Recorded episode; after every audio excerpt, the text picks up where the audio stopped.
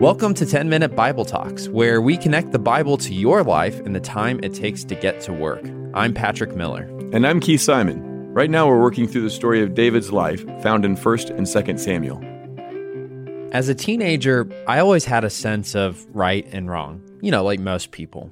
The problem for me was that I almost always found myself doing the wrong things. And so I tell myself this lie, kind of. I'd say, well, I, I know I need to get my act together, and, and I will get my act together when I get to college. And then I got to college. And I said, I'll get my act together when I get my first job, when I get married, when I buy a house, when I have kids.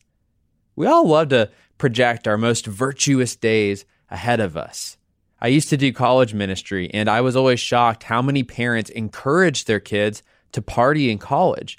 The underlying philosophy seemed to be that we've all got a little bit of crazy in us and we need to get it out before real life starts because our most virtuous days lie ahead.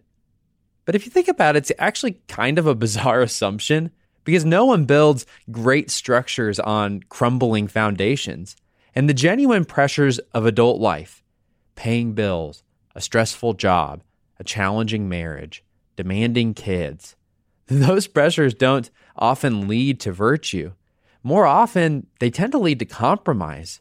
We might end up mastering the art of putting on faces and looking better than we actually are. Age has the power to corrupt.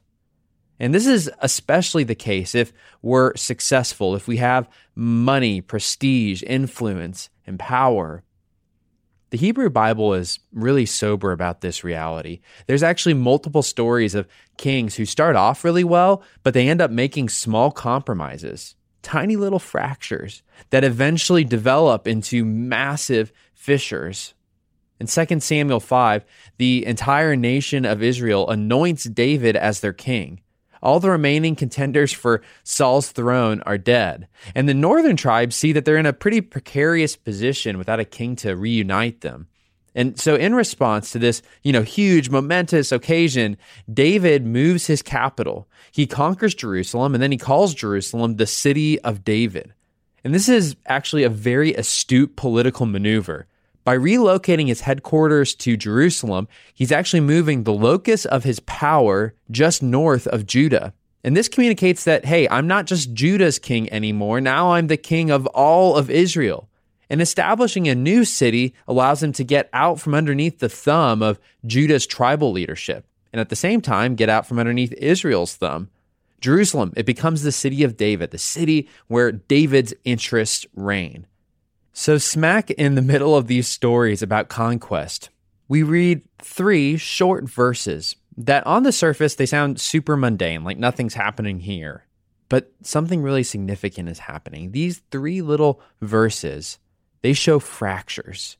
They show these tiny little moments where David's making these tiny little compromises that over time, as he ages, are going to become fissures that not only swallow up David in the long run, but even David's own children, his son Solomon.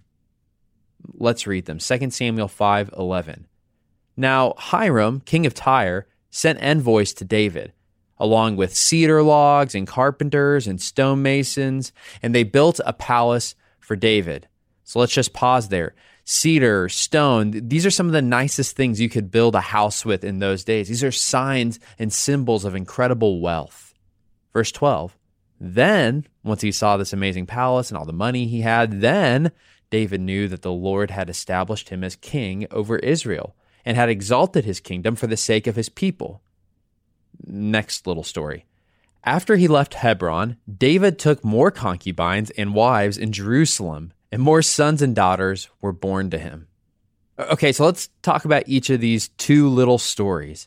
In this first story, we read David's financial arrangements with Hiram. And what he's hiring Hiram to do is to help him build a palace. And this marks David's first foray, the first time we've seen this, his first foray into the politics of capital and wealth. Now, the book of Deuteronomy actually warns against kings accumulating a lot of wealth. And while David doesn't explicitly break any of those commands, we know that his son Solomon will. In fact, his son Solomon is not just going to break the commands of Deuteronomy, but he will do it precisely under the tutelage of Hiram, the king that David is making deals with right now, right here in verse 11. So we should ask the question why? Why does Deuteronomy warn against accumulating wealth? Well, it's because of the temptation to trust money instead of God. The temptation to see what you have and think to yourself, wow, I'm smart. You know, I've got this figured out. We're doing pretty well. I, have done a pretty good job of this. I can really manage my whole life, can't I? We stop trusting in the God who gave us everything. We stop trusting in God for our practical needs altogether because we have wealth, because we think we know what's best, how to do things.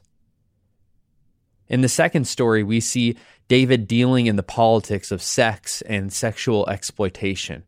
In the ancient world, kings they made treaties via marriages. So the trading away of women, that was just good politics in those days. But it stood in direct opposition to God's express will. Israelite kings were not supposed to collect wives. They weren't supposed to sexually exploit women. Instead of trusting the politics of sex, they were supposed to trust Yahweh to be the one who could protect them. In these short verses, we see two tiny little fractures crack open in David's life. And as David ages, the pressures of life, they press these little fractures into massive fissures that are not only going to swallow up David, they will swallow up his sons. They'll swallow up his children. We see it in the life of David when he sexually exploits Bathsheba. We see it in the life of his son Solomon when he creates a harem of over 900 women. Money and sex. Small fractures, small little compromises at first. Not much has changed today, has it? Sex and money are still the great powers corrupting good men and good women.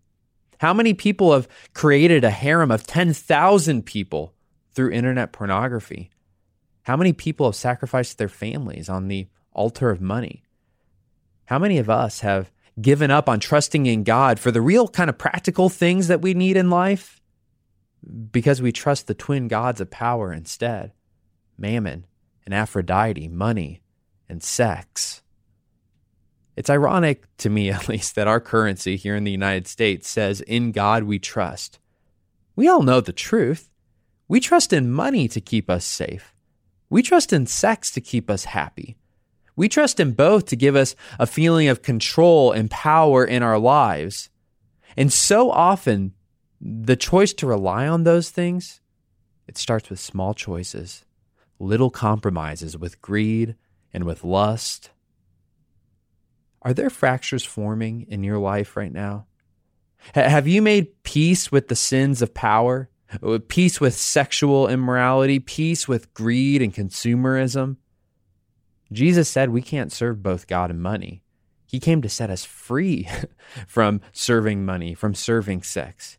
He, he came to heal the fractures that have started in our life before they become full blown fissures, before they eat us alive. Now, here's the deal I don't care how bad it is for you right now, it is not too late. Even if you think that uh, the fissure has opened up and that it's already swallowed you alive, it hasn't. Jesus can still rescue you. Jesus can still forgive you. Jesus died to take the full penalty of your sins, every last one of them. And he rose. He rose again to give you new life. So stop telling yourself that you're going to get it right someday. Stop telling yourself, I'll, I'll, get right with God when? I'll get right with God in the future. Turn to Him now before it's too late, before those fractures open up and swallow you alive. Thanks for listening. If you've enjoyed this content, please subscribe and give us a rating. That helps other people find this podcast more easily.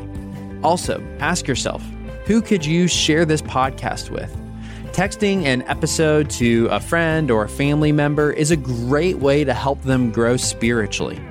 If you want to go deeper, check out our show notes for book recommendations.